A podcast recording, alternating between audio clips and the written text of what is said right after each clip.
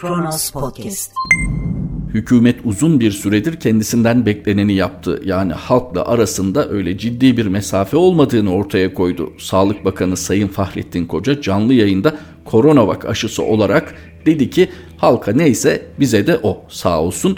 Fakat Sayın Koca şunu hatırlayacaktır mutlaka. Muhalif isimler tarafından da takdir görürken anlık veri paylaşımlarında bulunduğu için, nezaketli tavırlar sergilediği için bu takdirleri toplarken birden çıktı dedi ki biz devletin âli çıkarları için verileri tam da paylaşmadık. Peki bu kadar önemli bir konuda yalan demeyelim de eksik bilgilendirmede bulunan, daha sonra bunu zaten farklı sivil toplum kuruluşlarının çalışmaları neticesinde söylemek durumunda kalan Sayın Koca, şimdi acaba vatandaşın zihninde bir soru işareti uyanmışsa onu giderebilmiş midir? Yani vatandaş şunu sormakta haksız mı? Tamam, CoronaVac paketinden çıktı fakat CoronaVac paketinden çıkan ampulün içinde enjektöre alınan sıvının Pfizer BioNTech aşısı ya da Moderna aşısı olmadığını nereden bilelim? İlle böyle düşünün demiyoruz tabii ama böyle bir düşünce de akla gelirse kimseyi suçlayamayız. Merhaba, 13 Ocak 2021 Çarşamba günün tarihi. Kronos Haber'de Kronos gündemle birlikteyiz. Türkiye İlaç ve Tıbbi Cihaz Kurumu CoronaVac aşısına onay verdi. Türkiye İlaç ve Tıbbi Cihaz Kurumu'ndan yapılan açıklamada Dünya Sağlık Örgütü ve Sağlık Bakanlığı tarafından bulaşıcı hastalıklar kapsamında kabul edilen ve halk sağlığını ciddi olarak tehdit eden COVID-19 pandemisiyle mücadele kapsamında kullanılması planlanan CoronaVac isimli aşının halka hızlı erişiminin sağlanması için acil kullanım onayı kapsamında değerlendirildiği belirtildi. Hatırlayacaksınız, Cumhurbaşkanı Erdoğan kabine toplantısı sonrasında yaptığı açıklamada Perşembe veya Cuma günü aşılama çalışmasına başlanacağını söylemişti. Bilim Kurulu tarafından belirlenen risk grubuna göre aşılama çalışması başlayacak. Önce hayırlı uğurlu olsun memlekete. Tabii koronavirüs salgınının atlatılabilmesi için umarız etkin bir araç olur bu aşı. Acil kullanım onayının ardından CoronaVac aşısı ilk olarak Bakan Koca'ya yapıldı. Sağlık Bakanlığı tarafından CoronaVac aşısına acil kullanım onayı verilmesinin ardından ilk aşıyı Sağlık Bakanı Fahrettin Koca oldu. Ankara Şehir Hastanesi aşı odasında ilk olarak Sağlık Bakanı Koca ve Koronavirüs Bilim Kurulu üyeleri aşı oldu.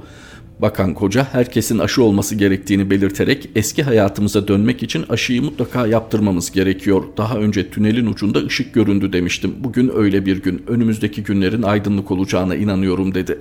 Aşılamanın nasıl olacağı takvim ve program açısından söylüyorum merak konusuydu. Bu konuyla ilgili daha önce de açıklama geldi fakat Bakan Koca da değinmiş hemen aşılama esnasında. Perşembe gününden itibaren tüm Türkiye'de sağlık çalışanlarımızın aşılarına başlanacağını belirtmiş ve vatandaşlarımız aşılama seyrini web sitesinden canlı olarak takip edebileceklerdir demiş. Sağ olsun Sayın Koca, fakat başlarken belirttiğimiz gibi aslında çok güzel bir krediniz vardı. Muhalifler tarafından da takdir görüyordunuz ancak pandemi verileriyle ilgili paylaşımlarınız, Sayın Koca'nın sahibi olduğu hastaneye tahsis edilen araziyi de unutmamak lazım. Tüm bunları alt alta topladığımızda size gerçekten bu konularda güvenebilir miyiz sorusu yöneltilse haksız bir soru değildir. Çünkü siz devletin âli çıkarları için bir takım verileri eksik paylaştığınızı bizatihi söylediniz. Fakat yine öyle bir noktada mıyız acaba diye düşünmeden edemiyor insan. Çünkü Endonezya malumunuz Çin'den sonra, üretici ülkeden sonra CoronaVac aşısına onay veren ikinci ülke oldu. Ancak Endonezya faz 3 neticelerini geç bildirdi Dünya Sağlık Örgütü'ne ve nihayet kamuoyuyla da paylaşıldı. %65 oranında bir etkinliği olduğunu paylaştı CoronaVac aşısının. Son olarak da Brezilya, ki bizimle birlikte bu aşıyı satın alan birkaç ülkeden biri Brezilya, o da CoronaVac faz 3 neticelerini paylaştı. Onlar da genel koruma oranının %50,38 olduğunu bildirdi. Şimdi Endonezya'da %65, Brezilya'da %50,38 oranında etkinliği tespit edilen bir aşı bizde %91 olarak duyuruldu. Rakamlar girdi yine işin içine ve biz şimdi düşünüyoruz. Acaba bu rakamlarda bir eksiklik, fazlalık olabilir mi? Bu rakamlara gerçekten güvenebilir miyiz? Endonezya ve Brezilya'nın bu konuda paylaştığı verilere diyecek bir şeyimiz yok. Biri %50,38, diğeri %65 dedi. Peki bizde nasıl %91 çıktı acaba? Hatırlayacaksınız, salgının başlarında yaklaşık bir yıl kadar önce kimi uzmanlar Türk genine bir vurgu yapmıştı ve bu koronavirüs salgınının bizi o kadar etkilemeyeceğini söylemişti. Acaba bu %91 etkinlik yine bu gen meselesine mi dayandırılacak?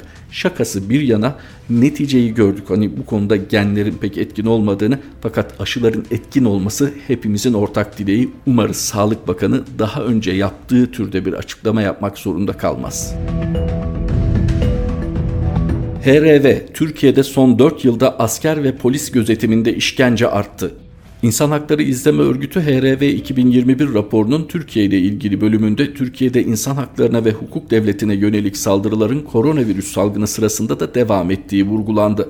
Raporda MHP ile yapılan ittifak, uluslararası insan hakları hukukundan kaynaklanan yükümlülüklerle çelişen yasaların meclisten alelacele geçirilmesine olanak tanıyor denildi. Raporda Cumhurbaşkanlığı hükümet sisteminde muhalefet partilerinin etkisizleştirildiğine, hükümetin kamu ve devlet kurum kuruluşlarını iktidar üzerindeki denge ve kontrol mekanizmalarını ortadan kaldıracak ve kendi destekçilerine fayda sağlayacak şekilde yeniden şekillendirdiği kaydedildi.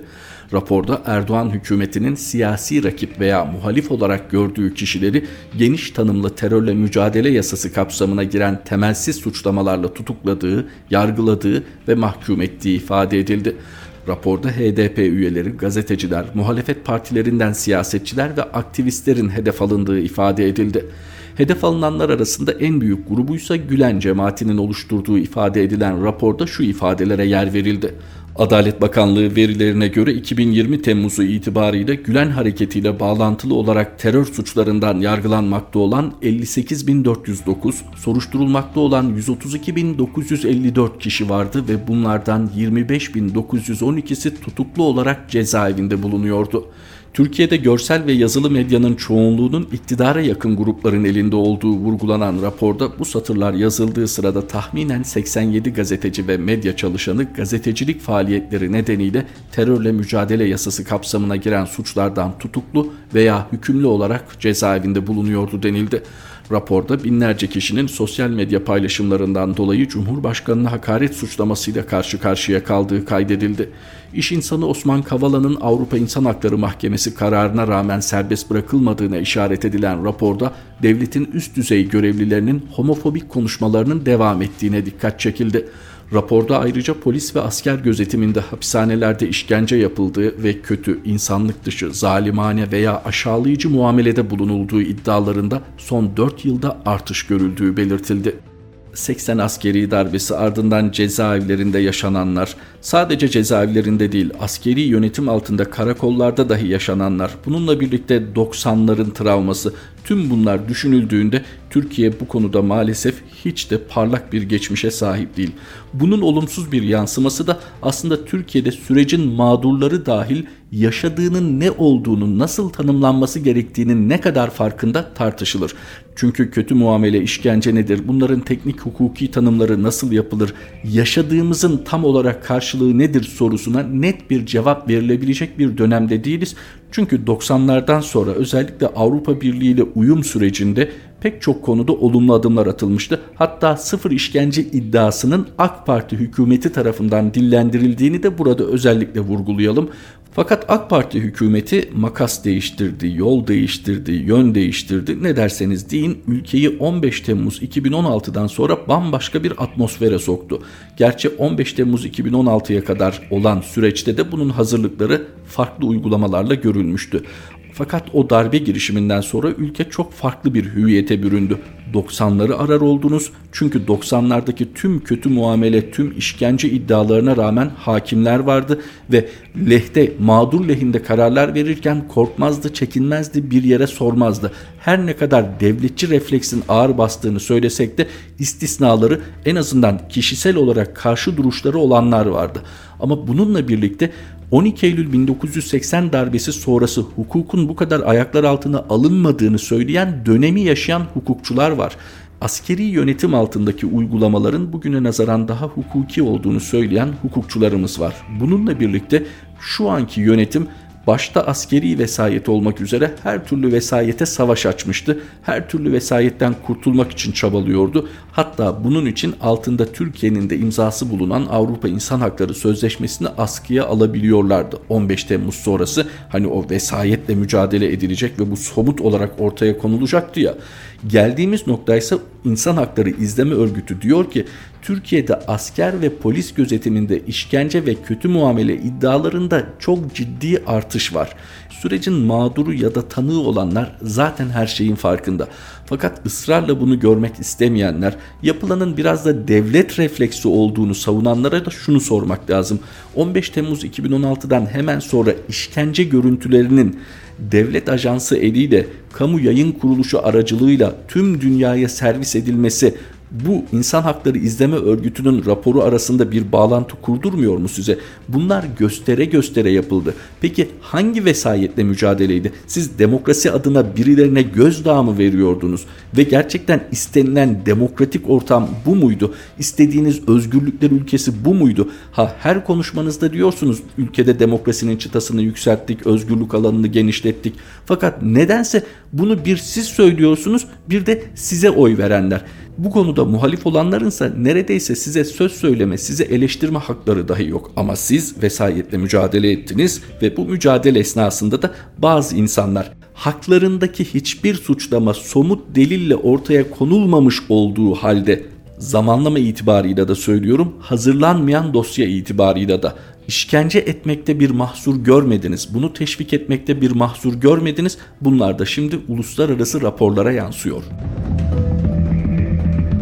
Siyasete geçelim. Tayyip Erdoğan, AK Parti, MHP ve BBP ile yarınlara yürüyecek.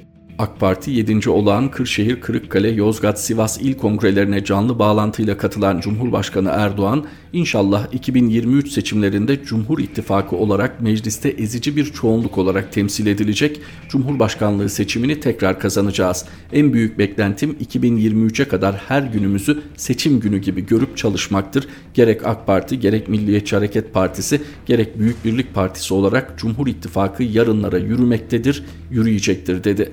Bu cümleleri sadece içerdikleri anlam itibarıyla mı ele almalı, yoksa başka anlamlar da taşıyabilir ya da başka haberleri veriyor olabilir muhtemel gelişmelere dair, böyle mi düşünmeli? Cumhurbaşkanı Recep Tayyip Erdoğan'ın bir ziyaret trafiği vardı son günlerde. MHP Genel Başkanı Sayın Devlet Bahçeli ile 6 günde 3 kere görüştük ki sonuncusu Sayın Bahçeli'nin evinde ziyaret olmak üzere. Büyük Birlik Partisi Genel Başkanı Sayın Mustafa Destici ile görüştü. Saadet Partisi'nde ise Genel Başkan Temel Karamollaoğlu ile de değil, Yüksek İstişare Kurulu Başkanı Sayın Oğuzhan Asiltürk ile görüştü. Saadet Partisi'nde Sayın Cumhurbaşkanı. Sayın Temel Karamollaoğlu her ne kadar bu görüşmeden haberi olduğunu söylese de daha sonra ittifakla ilgili bir takım soru işaretlerine de cevap vermek durumunda kalmıştı. Önümüzdeki günler Saadet Partisi'nde bir hareketlilik getirirse konuşmanın içeriğine dair fikirler daha da berraklaşmaya başlayabilir. Tabii bu açıklamanın zamanlaması, 2023 vurgusu, Cumhur İttifakı vurgusu akıllara sık sık gündeme gelen erken seçim ya da bir baskın seçim ihtimalini yeniden düşürecektir. Her ne kadar şu anki kamuoyu yoklamaları AK Parti'nin güle oynaya bir seçime gidemeyeceğini gösterse de bir takım yeni ittifak çabaları belki de o yöne doğru tekrar sevk edebilir partiyi, Cumhurbaşkanı Recep Tayyip Erdoğan'ı. Fakat burada adı konulmamış diğer ortak unutulmuş, o da Vatan Partisi. Malumunuz Vatan Partisi Genel Başkanı Sayın Doğu Perinçek zaman zaman eleştirel ifadeler kullansa da açık açık söylemekte Sayın Cumhurbaşkanı'nı desteklediklerini. Sayın Cumhurbaşkanı'nın desteklenmesi demek, Cumhur İttifakı'nın desteklenmesi demek. Peki niçin resmi olarak adı konulmuyor? Belki seçmen üzerinde çok olumlu bir izlenim bırakmayacağı için. Fakat bu ittifak resmiyete binmemiş ortağı Vatan Partisi ile birlikte düşünüldüğünde bundan sonra izlenecek yolun da şu son birkaç yılda ortaya konulan milliyetçi ya da ulusalcı, nasıl derseniz deyin, ama daha devletçi bir yaklaşım olacağı belli bu saatten sonra. Tabi burada devlete nasıl baktığınız da önemli. Devlet tüm vatandaşlarına eşit uzaklıkta olan, siyasi rengi olmayan bir tüzel kişilik mi diyeceğiz, yoksa devlet siyasi iktidarı elinde bulunduranların rengine bürünen mutlak güç mü diyeceğiz bir ülke sınırları içerisinde?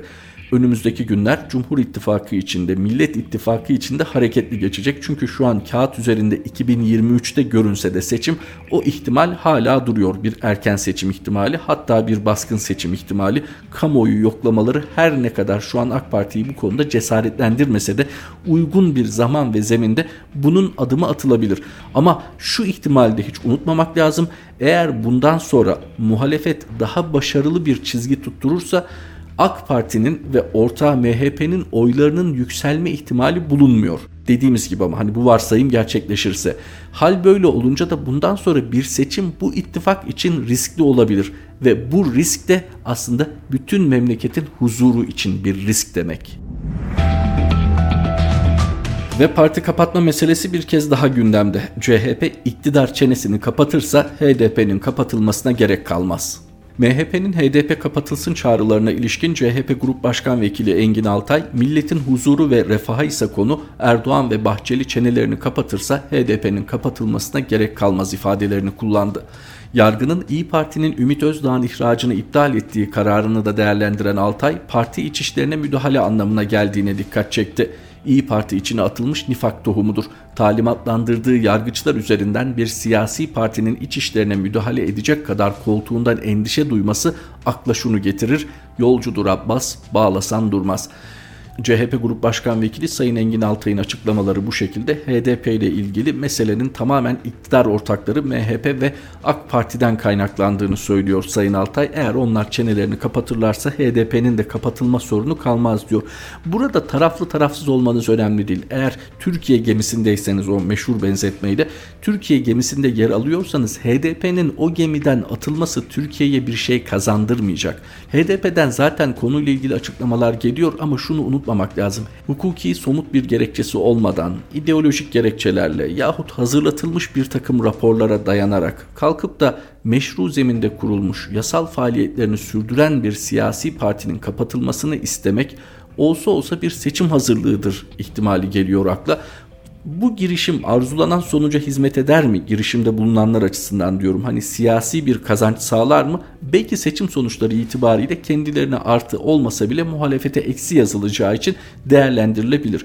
Fakat deneyimler bize gösteriyor ki bu siyasi gelenek ciddi bir refleks geliştirdi ve tabii istenilen sonuca hizmet etmeyecek bu parti kapatma çabası, ki bu görüşü daha ileri düzeyde HDP eş genel başkanı Sayın Mithat Sancar ifade ediyor. HDP'den kapatma yanıtı: AKP'nin çöküşü hızlanacaktır, buyursunlar. MHP Genel Başkanı Bahçeli'nin sıklıkla gündeme getirdiği HDP kapatılsın çağrıları için buyursunlar, deneyip görsünler diyen HDP eş genel başkanı Mithat Sancar bu durumda AKP iktidarının sona daha hızlı yaklaşacağını söyledi. Artı TV'de konuşan Sancar, eğer AKP'li yöneticiler Türkiye toplumunun hafızasız olduğunu düşünüyorlarsa yanılıyorlar. Önce bu konudaki yaklaşımlarını gözden geçirsinler dedi ve şöyle devam etti. Kendileri için bu kadar kötü olduğunu zamanında büyük büyük laflarla anlattıkları bu tür uygulamayı şimdi Türkiye'nin 3. büyük partisine reva görenler bu halkın vicdanında mutlaka mahkum edilir. Bunun karşılığı nedir diye sorarsanız söyleyeyim, AKP'de oy kaybediyor ve oy kaybı hiç yavaş değil görüldüğü kadarıyla. O çok sevdikleri iktidardan sona daha hızlı yaklaşmalarına neden olacak. Buyursunlar, deneyip görsünler demiş Mithat Sancar, HDP eş genel başkanı. Sayın Sancar'ın siyasi öngörüsü bir tarafa, şu tespiti üzerinde durmak gerekiyor. 2008'de hatırlayacaksınız, Adalet ve Kalkınma Partisi içinde bir kapatma davası açılmıştı. O gün Adalet ve Kalkınma Partisi'ne destek veren, vermeyen ama hukuku savunan herkes partinin yanındaydı ve AK Partililer de parti kapatmanın ne kadar yanlış bir şey olduğunu cümle aleme duyurma derdindeydiler. Ne oldu da 12 sene sonra şimdi HDP'nin kapatılmasını gündeme getiriyorlar? Tabii hakkını yemeyelim, burada özellikle gündemde tutan AK Parti değil de MHP. Peki MHP'nin bu söylemlerine destek mi veriyor yahut da bir muhalefet şerhi koyuyor mu, demokrat bir tavır sergiliyor mu derseniz AK Parti şu ana kadar net bir tavır görmedik. O net tavrı ortaya koyan ilk etapta Sayın Numan Kurtulmuş oldu. Parti kapatmayı doğru bulmadığını söylemişti. Akabinde Sayın Devlet Bahçeli bir üst perdeden çağrıyı yineleyince Sayın Kurtulmuş'un açtığı itiraz yolu da kapanmış oldu. Şu an mahcup bir edayla destek verir vaziyette. Gerçi seçmenine durumu nasıl anlatacak? Hani kendisi kapatılma tehlikesiyle karşı karşıya kalmış bir parti, kalkıp da şimdi bir başka parti için bu kapatma sürecini desteklemek, hatta belki de bir takım düzenlemelerle kolaylaştırmak ister mi? Bunun önünü açar mı? Bunun siyasette karşılığı ne olur? Şunu söyleyebiliriz, evet siyaset bir mücadeledir, iktidar mücadelesidir ama şu ana kadar ahlak o kadar aşındı, o kadar yıprandı ki demokrasi dışı, hukuk dışı ne varsa ahlak dışı da olmak kaydıyla olmaz, olamaz diyemiyoruz mevcut iktidarın siyasi yarış anlayışı içerisinde. Kronos gündemi aktardık. Kronos Haber'den tekrar buluşmak üzere. Hoşça kalın. Kronos Podcast.